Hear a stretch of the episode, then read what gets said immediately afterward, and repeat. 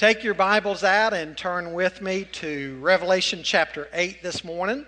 Revelation chapter 8, the seventh seal, trumpets of doom. Uh, would you stand with me for the reading of God's word, please? Revelation chapter 8, trumpets of doom. John says, When the Lamb opened the seventh seal, there was silence in heaven for about half an hour. Then I saw the seven angels who stand before God, and seven trumpets were given to them. And another angel came and stood at the altar with a golden censer, and he was given much incense to offer with the prayers of all the saints on the golden altar before the throne. And the smoke of the incense with the prayers of the saints rose before God from the hand of the angel. Then the angel took the censer and filled it with fire from the altar and threw it on the earth. And there were peals of thunder, rumblings, flashes of lightning, and an earthquake. Now the seven angels who had the seven trumpets prepared to blow them. The first angel blew his trumpet, and there followed hail and fire mixed with blood, and these were thrown upon the earth. And a third of the earth was burned up, and a third of the trees were burned up, and all green grass was burned up. The second angel blew his trumpet, and something like a great mountain, burning with fire, was thrown into the sea, and a third of the sea became blood. A third of the living creatures in the sea died, and a third of the ships were destroyed. The third angel blew his trumpet, and a great star fell from heaven, blazing like a torch, and it fell on a third of the rivers and on the springs of water.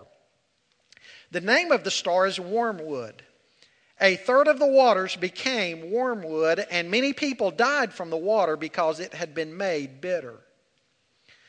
The fourth angel blew his trumpet, and a third of the sun was struck, and a third of the moon, and a third of the stars so that a third of their light might be darkened, and a third of the day might be kept from shining, and likewise a third of the night. Then I looked, and I heard an eagle crying with a loud voice as it flew directly overhead Woe, woe, woe to those who dwell on the earth at the blast of the other trumpets that the three angels are about to blow. Father, your word says that it is a fearful thing to fall into the hands of the living God. We thank you, God, that you have told us these things, that we can prepare beforehand, that we can experience grace and mercy and forgiveness in the place of judgment. Because the Bible says to all of those who are in Christ, there is now, therefore, no condemnation to those who are in Christ Jesus.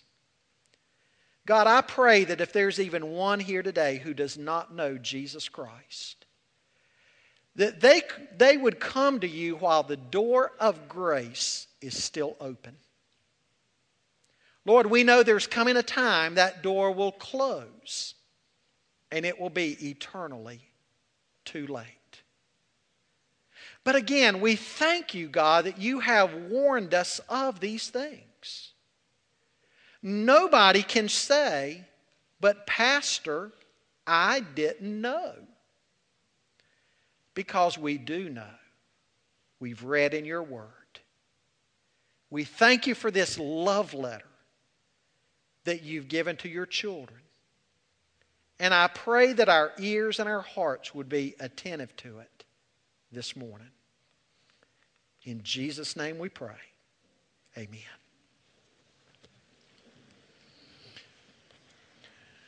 One of the oldest known folk tales is Chicken Little.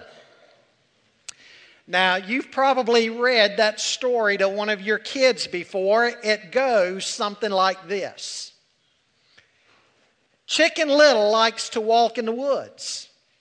She likes to look at the trees. She enjoys the sights and the smells of nature. She loves looking at the flowers and listening to the, to the birds singing. Now, one day while Chicken Little is walking in the woods, an acorn falls from a tree and hits Chicken Little in the top of the head. Oh my! My, my, my! The sky is falling. I must run and tell Mr. Lion about it. And so Chicken Little begins making her way to the home of Mr. Lion. She runs and runs and meets the hen on the way. Where are you going? asked the hen. Oh, Henny Penny, the sky's falling and I'm going to tell Mr. Lion about it. Well, how do you know the sky's falling? Uh, asked Henny Penny. Well, it hit me on the head, and so it must be so, says Chicken Little. Well, can I go with you? Sure, you can go with me, Henny Penny. Come on, let's run. Let's run quickly. And so the two of them run until they meet Ducky Lucky. The sky's fallen, says Henny Penny. And we're going to tell Mr. Lion about it. Well, how do you know that the sky's falling? asked Ducky Lucky. Well, because it hit Chicken Little in the top of the head, and so it must be true. May I come with you? asked Ducky Lucky. Come on, says Henny Penny. And so all of the three of them run until they meet Foxy Loxy. Where are you going? asked Foxy Loxy. Well, the sky is falling and we're running in a hurry to tell Mr. Lion about it. Well, Foxy Loxy asked, Do you know where Mr. Lion lives? I don't, said Chicken Little. I don't either, said Henny Penny. And you know, come to think of it, I don't either, says Ducky Lucky. Well, I do, said Foxy Loxy. And if you'll come and follow me, I will show you. And so they follow him, and he walks on and on until he comes to his den. Come on, come right in, says Foxy Loxy. And they all go in, but they never, ever come out again. Now, depending on the context of that story, there's several morals behind it. On the one hand is the moral that the story can be used to describe those who see the worst in everything. Maybe you know somebody like that. Something small can happen and they blow it so far out of proportion, just like Chicken Little did with that acorn falling on her head. Well, another moral of the story would be that you can't believe everybody all the time. Foxy Loxy wasn't telling them the truth, he just wanted a good meal. And so he was luring them into his den. Well, as we look today at Revelation 8, we see indeed that the sky is falling. And it's not a children's fable. It's the inspired Word of God telling us how God is going to wrap things up before the end. Now, what we see in this section of the book of Revelation is that there is sort of a, a dual purpose to this section of the book. One purpose in this section is to show that one day God's patience does indeed come to an end and he pours out his righteous anger and judgments on an unbelieving world. Still, another purpose of this section is that it shows the long suffering of God. He brings tribulation on the world to wake men up. He's long suffering and patient and not willing that any should perish. And so he brings disaster on the world to force the issue with some people. Listen to what C.S. Lewis said about that. He said, Anybody who has watched gluttons shoveling down the most exquisite foods as if they did not know what they were eating will admit that we can ignore even pleasure. But pain insists upon being attended to. God whispers to us in our pleasures, speaks in our conscience, but shouts in our pain. Pain is his megaphone to rouse a deaf world. uh, Revelation chapter 8 is like God's megaphone. Now, I feel the need to recap a little bit of where we have been so far and where we're going so you'll sort of understand the big picture of the book. You'll remember back in Revelation chapter 1, John received the vision of the glorified Christ. And the vision that he received there of Jesus was a much different picture of Jesus that, than we see in the Gospels. In the Gospels, we see the suffering servant. Jesus was despised and rejected of men, and finally they put him on the cross. Because in his first advent, that's why he came. He came to bear our sin on the cross. But in the book of Revelation, we see a, a, vastly different picture of the Lord Jesus. It is the picture of the resurrected, ascended, and glorified Jesus. And we know that one day he's coming again for his bride, the church. Then in chapters 2 and 3, John writes to those seven churches. Because the Lord Jesus had a message to each one of those congregations, and those congregations signify congregations that would last all the way down through the church age. And then in chapters 4 and 5, we see John caught up to heaven and he sees images of worship going on in heaven as he sees God seated upon his throne.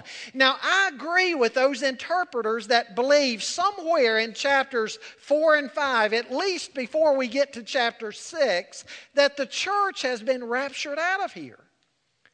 Because it would be so strange indeed to me if from chapter 6 to 19, when we're seeing tribulation being poured out on the world, it would be very odd to me if the church were not even mentioned one time. And that's exactly what we see beginning in chapter 6. The church is not even mentioned one time. And so I realize it's an argument from silence but it's a powerful argument. It seems to indicate that the church has been taken out of here before God unleashes hell on the earth. And then we get to chapter 7 that we looked at last week, and we see an interlude. It's like the pause button has been pushed, and the narrative stops a minute because God is taking time out to seal those who belong to him during the tribulation.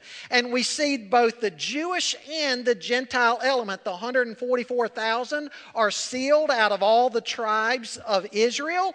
And it signifies exactly what Paul says in Romans 11 that God is not done with the Jew yet. God is going to do something in the tribulation to stir the Jew to jealousy, and a massive number of Jewish people are going to come to faith in the Lord Jesus Christ, and they're going to be saved. That image Paul gives is that the natural olive branch is being grafted back into the olive tree. And then in the rest of chapter 7, we see Gentiles being saved from every tribe and nation and, and, people. From all over the globe, people are coming to faith in the Lord Jesus Christ. And so, before these judgments continue again, God is making sure that those who belong to Him are sealed and they're preserved for His safekeeping while all these judgments are taking place. And now we get back to the narrative. The, the pause button is released, and the narrative continues to advance again in chapter 8. And what we see in chapter 8 is the seventh seal is broken. And the seventh seal is so very important to understand. It consists of seven trumpets, each of which describes a judgment, and the seventh trumpet will usher in seven bowls of wrath, which will carry us all the way down to chapter 19 and the conclusion of the Great Tribulation. Now, as you can see, the seventh seal is packed full of the judgment of God. Now, again, we're going to see how these trumpets accomplish two purposes. Number one, they're trumpets of doom and they're signaling God's wrath on unbelievers. And secondly, they're like megaphones giving the unrepentant yet another opportunity to come to God's grace in the midst of pain. Now, start with me again in verse 1. John, uh, what I want you to see here, first of all, is the silence. We're going to see today the silence, and secondly, the supplication, and thirdly, the storm. But first of all, the silence. John says, when the Lamb opened the seventh seal, there was silence in heaven for about half an hour. Now, preachers joke that here we have a proof text that women aren't going to be in heaven because it says there was silence in heaven for a half an hour. If you were to go back in Revelation, the previous chapters, you would see that uh, heaven has been anything but silent. If you were to trace it out from chapter 4 all the way through chapter 7, what you would see is that worship in heaven has been very lively. Go back through and trace it sometimes, uh, even using, even trying to spot the word loud. It talks about loud singing and loud shouts of praise, and, and, and, the angels are, are crying out loudly, and the four living creatures and the 24 elders, and, and everybody is crying out loudly before God and before His throne. In chapter 7 and verse 10, it says, And crying out with a loud voice, saying, Salvation belongs to our God who sits on the throne and to the Lamb. And all the angels were standing around the throne and around the elders and the four living creatures, and they fell on their faces before the throne and they worshiped God, saying, Amen blessing and glory and wisdom and thanksgiving and honor and power and might be to our God forever and ever. Amen. And so we've seen in chapters four and following that worship in heaven is, is evidently very lively and very energetic. And it's filled with noise. And then we come to chapter 8, and all of a sudden there is this strange and eerie silence. And the implication is that all of the inhabitants of heaven, when they see what is about to happen with these trumpets being blown, they are so awestruck at the severity of it that they're just sort of taken aback for a moment. They're in awe of the destruction that is written on this section of the scroll. And so this, uh, this half hour of silence has been described as a stunned silence. It's the silence of foreboding, the silence of intense expectation, the silence of awe at what God is about to do. Folks, there are times when silence is the only appropriate response that we can offer.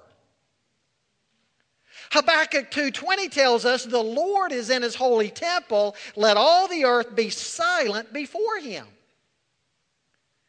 The world is so busy, we're caught up in all the activities of the world as we're making a living and trying to raise our kids. And we're running here and there and everywhere, and we're about so many things, and we're so active and preoccupied. There are times that we need to just get still before God and silent before God, and we need to worship God and we need to praise God.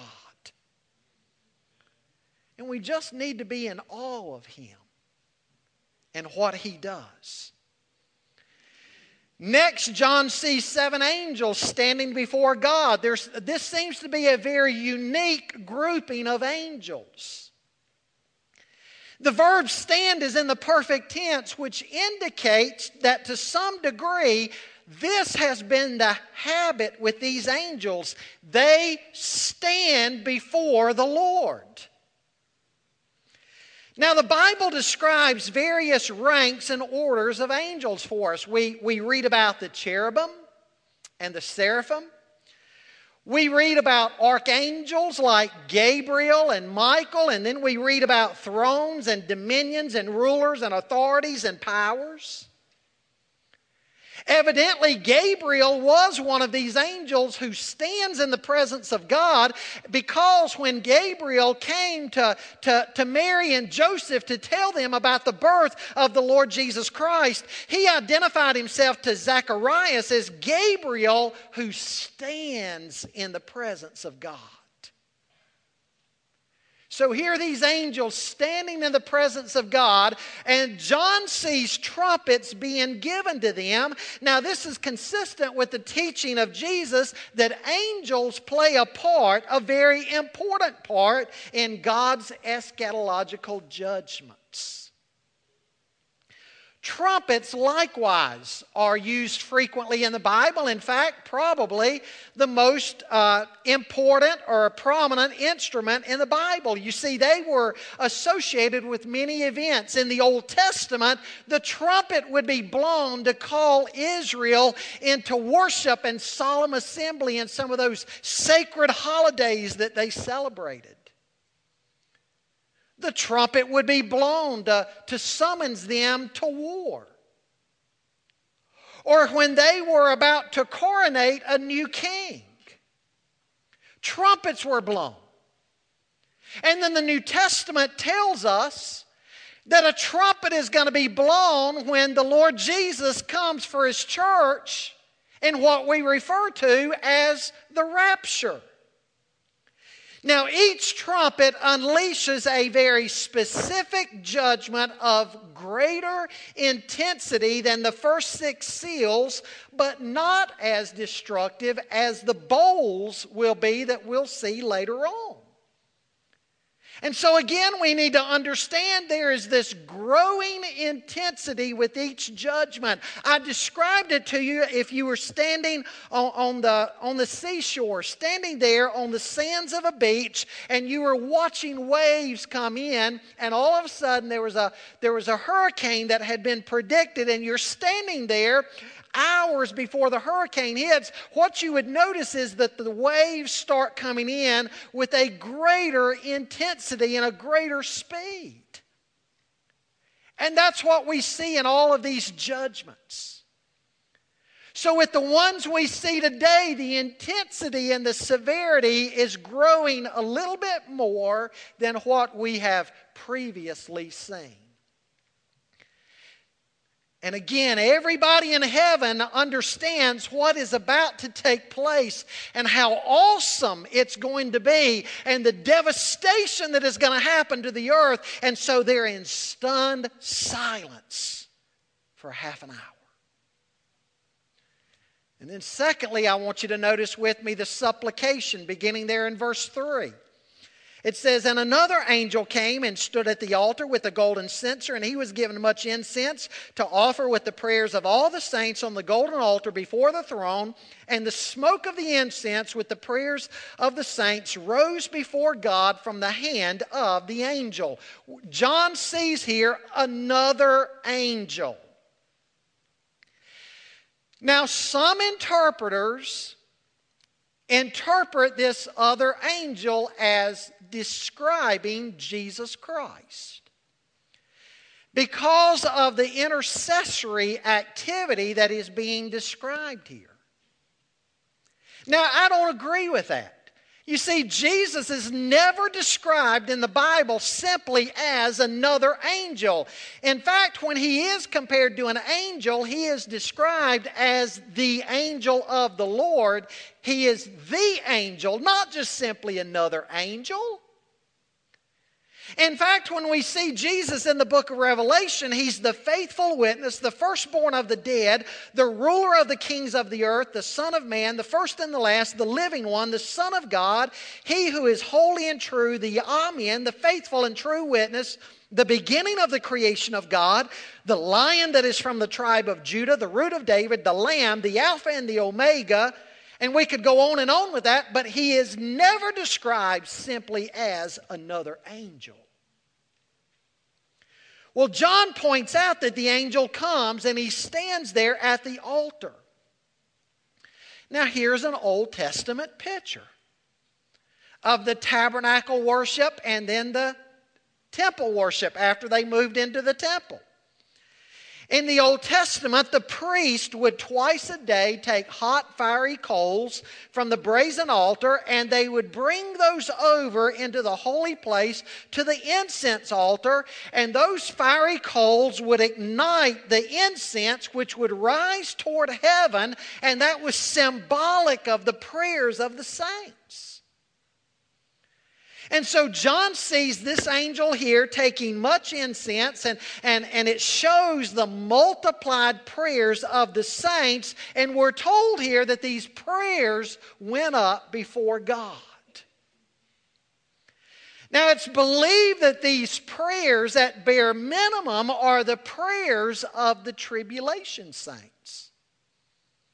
Those who during the tribulation come to faith in Jesus Christ and they give their lives for their faith. And it may be limited to that, but there's nothing to stop us from saying uh, these prayers may symbolize all the prayers of all the saints through all the ages who have cried out to God in moments of distress. And, folks, it's a lesson to us here that God hears our prayers. Incense, when, if, if you light incense, it gives off this pleasing odor. And, and that's how our prayers are being described that our prayers are like this pleasing odor that comes up to God, and God acknowledges the prayers of His people. Sometimes we can be going through something difficult in our lives. Or we've got all kinds of burdens on our heart, and we go before God in prayer, and we might be tempted to wonder does God really hear our prayers? And the Bible assures us yes, indeed, God does. That's why we're told to pray without ceasing. And James 5 says, The prayers, the, the effectual prayers of a righteous man availeth much. Now, understandably so, sometimes we go before God in prayer and we just don't know exactly what to pray for. Well, Romans 8 says, in a moment like that, the Holy Spirit also intercedes uh, for us according to the will of God. The Holy Spirit understands the will of God and He understands our needs and He's able to perfectly match the two together and He makes intercession before God for us. We're to pray in the will of God. We're told in the book of James, chapter 4, that we're not to pray selfishly so that we can just get things to spend on our own pleasures. But again, the Bible assures us that prayer is never a waste of time. Folks, so much can be accomplished in our life through prayer. Don't ever discount the power of prayer. We get so busy about life, we think we got to run over here and do this and fix this and, and then run over here and try to take care of this matter. And, and we need to just get still before God and we need to take all of our burdens before God. And as 1 Peter 5 says, we need to cast all of our care upon God because He cares for us. And as we pray, our prayers are going up before the nostrils of God like this sweet smelling odor. God acknowledges the prayers of the saints. And right here, this section shows us something else as well. It shows us that vengeance does not belong to us. As the Bible says, vengeance belongs to God. He says, Vengeance is mine, I will repay, says the Lord. If these are the prayers of the tribulation saints who, are, who have suffered before God and they've been saying, God, how long? How long are you going to continue to allow all this wickedness to go on on the earth? Notice here that we see God taking action. He is answering the prayers of His people and He's bringing judgment on the world. But the point is, it's God doing it. Judgment belongs to God. And it's the result of these supplications. Now, thirdly, I want you to read with me again verses 5 and following because I want you to see the storm again. In verse 5, it says, Then the angel took the censer and filled it with fire from the altar and threw it on the earth, and there were peals of thunder, rumblings, flashes of lightning, and an earthquake. Now the seven angels who had the seven trumpets prepared to blow them. The first angel blew his trumpet, and there followed hail and fire mixed with blood, and these were thrown upon the earth, and a third of the earth was burned up, and a third of the trees were burned up, and all green grass was burned up. Heaven's half hour of silence is now over, and judgment on the earth is resumed after the interlude of chapter 7. Now, verse 5 here seems to be in direct response to the prayers of God's people. All of the storms that are about to break loose here that we're going to read about. God's people have been praying, they've been making supplication, and all these prayers have been uh, rising up before God. And this angel takes these prayers and he casts them down to the earth, and, and the judgment and the trumpets begin, showing here that God is responding to the prayers of his saints. What we see is the first trumpet in verse 7. Now, let me say something here. People today are very concerned about saving the environment. What do we hear about? What do we hear about just about daily? People talking about global warming and, and the ozone and pollution and, and rainforest and all this. And certainly, God's people do need to take care of God's planet. We need to be good stewards. But the damage that, that people have done to the earth is nowhere near the damage that God is one day going to do. We need to be reminded, folks, that we are strangers here. This world is not our permanent home. We're told not to love this world nor the things of this world because this world and the things of this world are passing away. Second Peter 3 talks about it that there's coming a day of global warming that God is going to burn everything up. He's going to destroy everything. And so Peter says in, in 2 Peter 3:10, what kind of people ought we to be? He says we ought to be people who are looking for a new heavens and a new earth in which righteousness dwells. Sometimes we need to be reminded sometimes as we go through life, boy, we get awfully attached to this world, don't we? We start just getting so attached, and we need to be reminded that we need to be laying up our treasures in heaven. Because this world as it is right now is not going to last. Now, the first trumpet includes hail which is oftentimes associated in the Bible with divine judgment. And then we see the combination of fire mixed with blood, and that's reminiscent of Joel 2:30.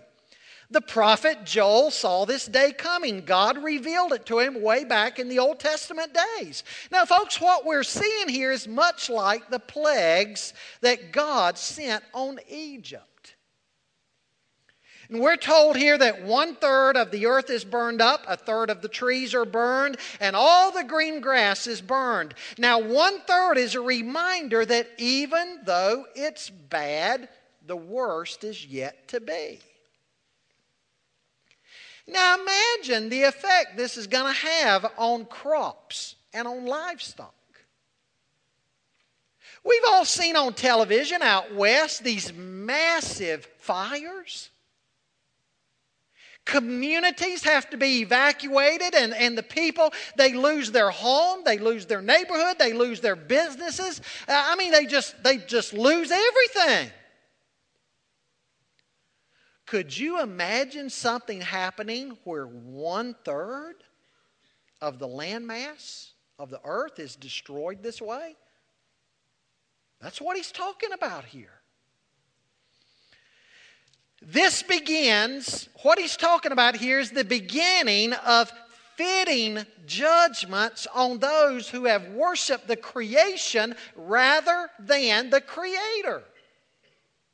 People talk about Mother Earth. Well, it's like God saying, okay, I'm going to destroy Mother Earth, and then who or what are you going to worship?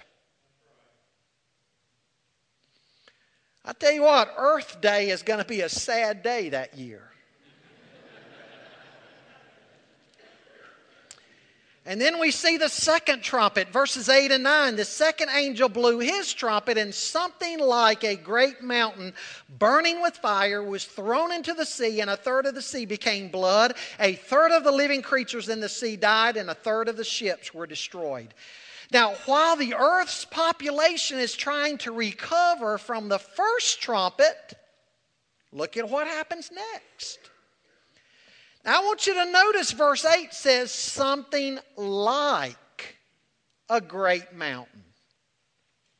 It doesn't necessarily say a great mountain, it says something like, indicating here that John is describing something to us in symbolic type images. Maybe it's a great asteroid.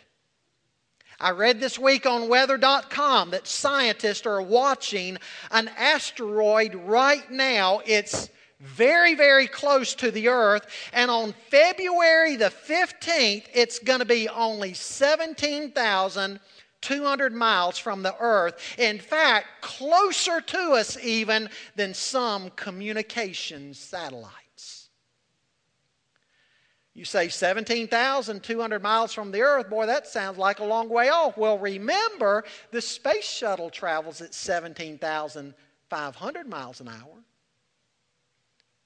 So we're talking about something that could be that close, it could be on us in less than an hour. Who knows? One astrologer at the University of New South Wales in Sydney, Australia says that the real point to be made here is to remind us that such, such objects could truly present a real threat to the earth. Indeed, there's also another massive asteroid scientists are also watching. That should it hit the earth, according to scientists at Purdue University, it would be strong, it would be more than three times as powerful of any bomb that was ever dropped in World War II. That's how devastating it would be. And so, my point is that lest you think that all of this sounds like some kind of far fetched science fiction. Folks, it, he's describing things here that, that scientists are already watching and studying and saying could actually happen.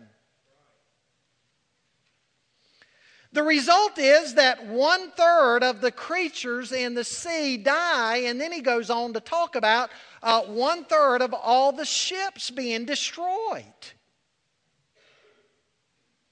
Now, you go on the records uh, of how many vessels are listed uh, in the world. There's somewhere between about 25,000 and, and, and uh, 26,000 vessels that are registered. And so we're talking about probably 8,000 or a little more vessels all being destroyed. And, and, and, people talking about how could that be? Well, one thing we need to consider when John talks here about the sea, in, in Bible times when they talked about the sea, what did they mean oftentimes? They meant the Mediterranean. And already, I mean, the Bible is telling us that over in the Middle East, where, where things are going to end one day, and so you could see all these armies of the world being over there, and all these navies, and maybe this, this judgment right here affects all of those in some way as they're clustered over there and gathered together. Then the third trumpet uh, verses 10 and 11, he says, The third angel blew his trumpet, and a great star fell from heaven, blazing like a torch, and it fell on a third of the rivers and on the springs of water. The name of the star is wormwood, that is bitter. And the fresh water is poison. Now, the word for star here can refer to any celestial body with the exception of the sun or the moon. So here's another celestial body that poisons one third of the fresh water. And so let's just think about what we've had so far one third of the land mass being destroyed, one third of the salt water, and now one third of the fresh water. And the result is that many men die. Again, God is sending plagues on the earth just like He did with Egypt. It's important to see that this star is from God, it is a judgment from God. Now, Dr. Paige Patterson, in his commentary on Revelation, mentions that these judgments are from God, and so it's really unnecessary to try to give any other kind of human explanation. Nevertheless, he says, just consider, if you will, that John may be describing something that he could not understand in his day, but we can certainly understand today. Patterson goes on to say, we can imagine nuclear warheads hitting the earth and poisoning the waters. In fact, he cites an example.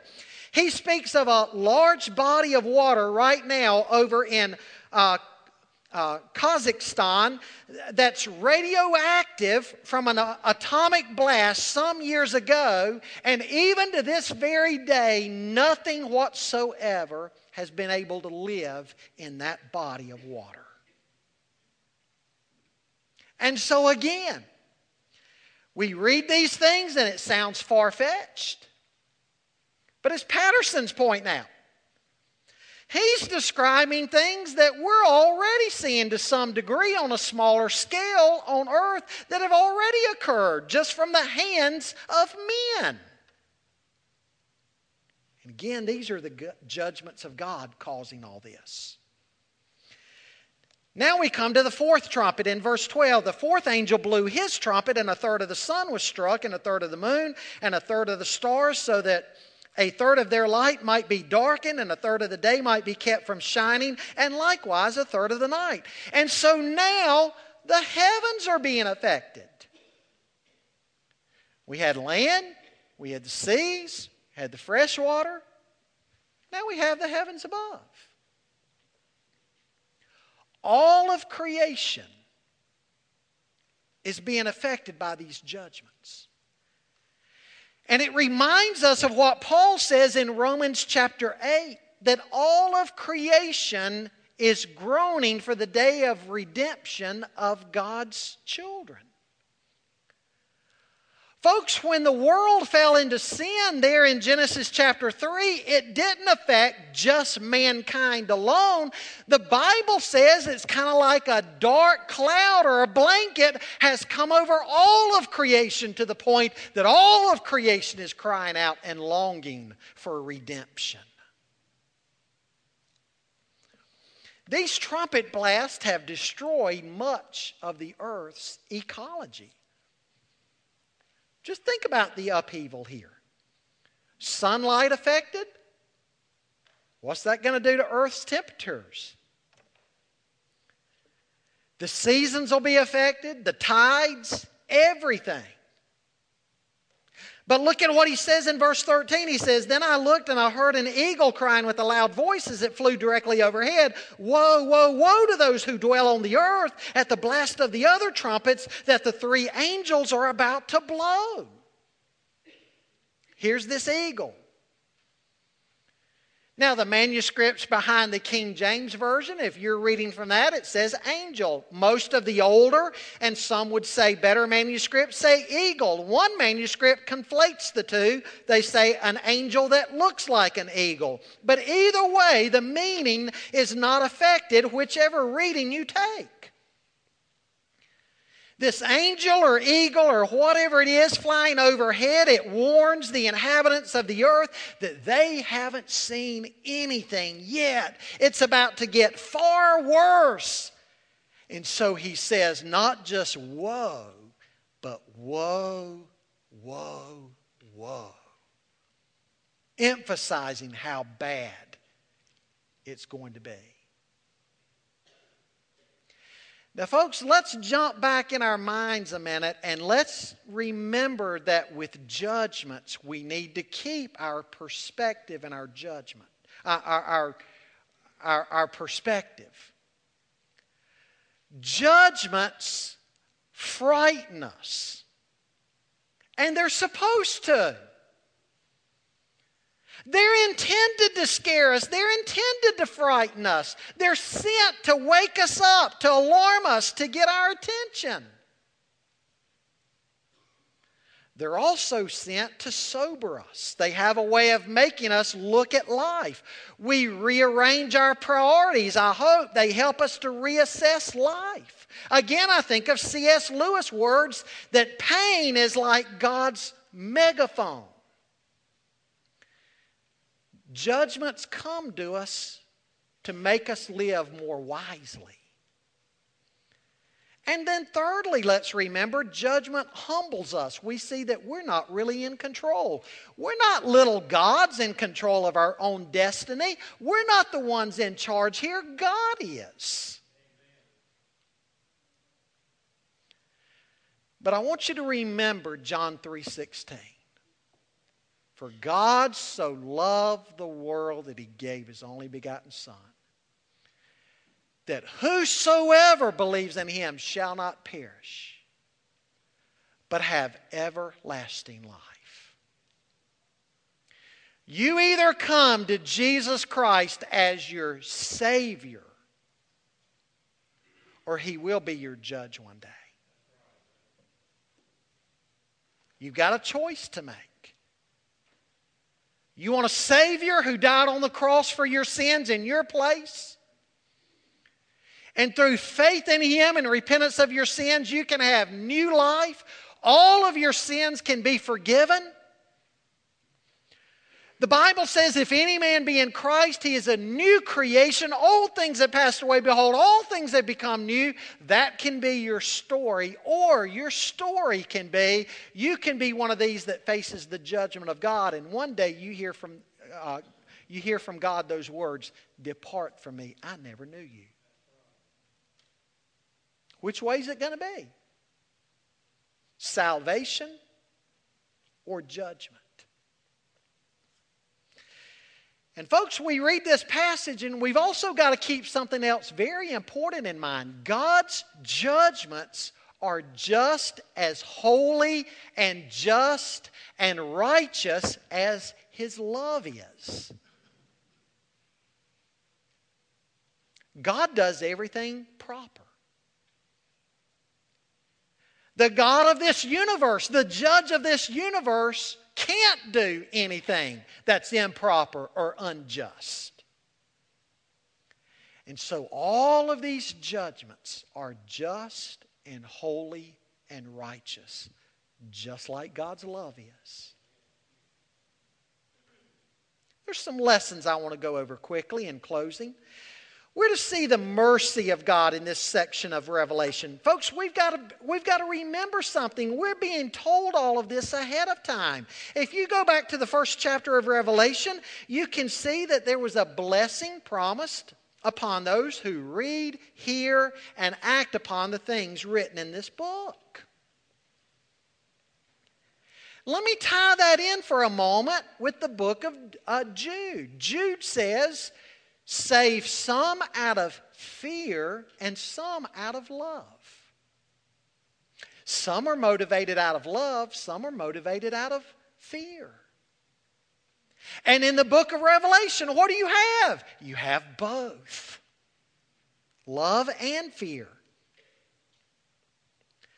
But there's mercy because God has warned us ahead of time what's to come. Nobody can say, but God, I didn't know.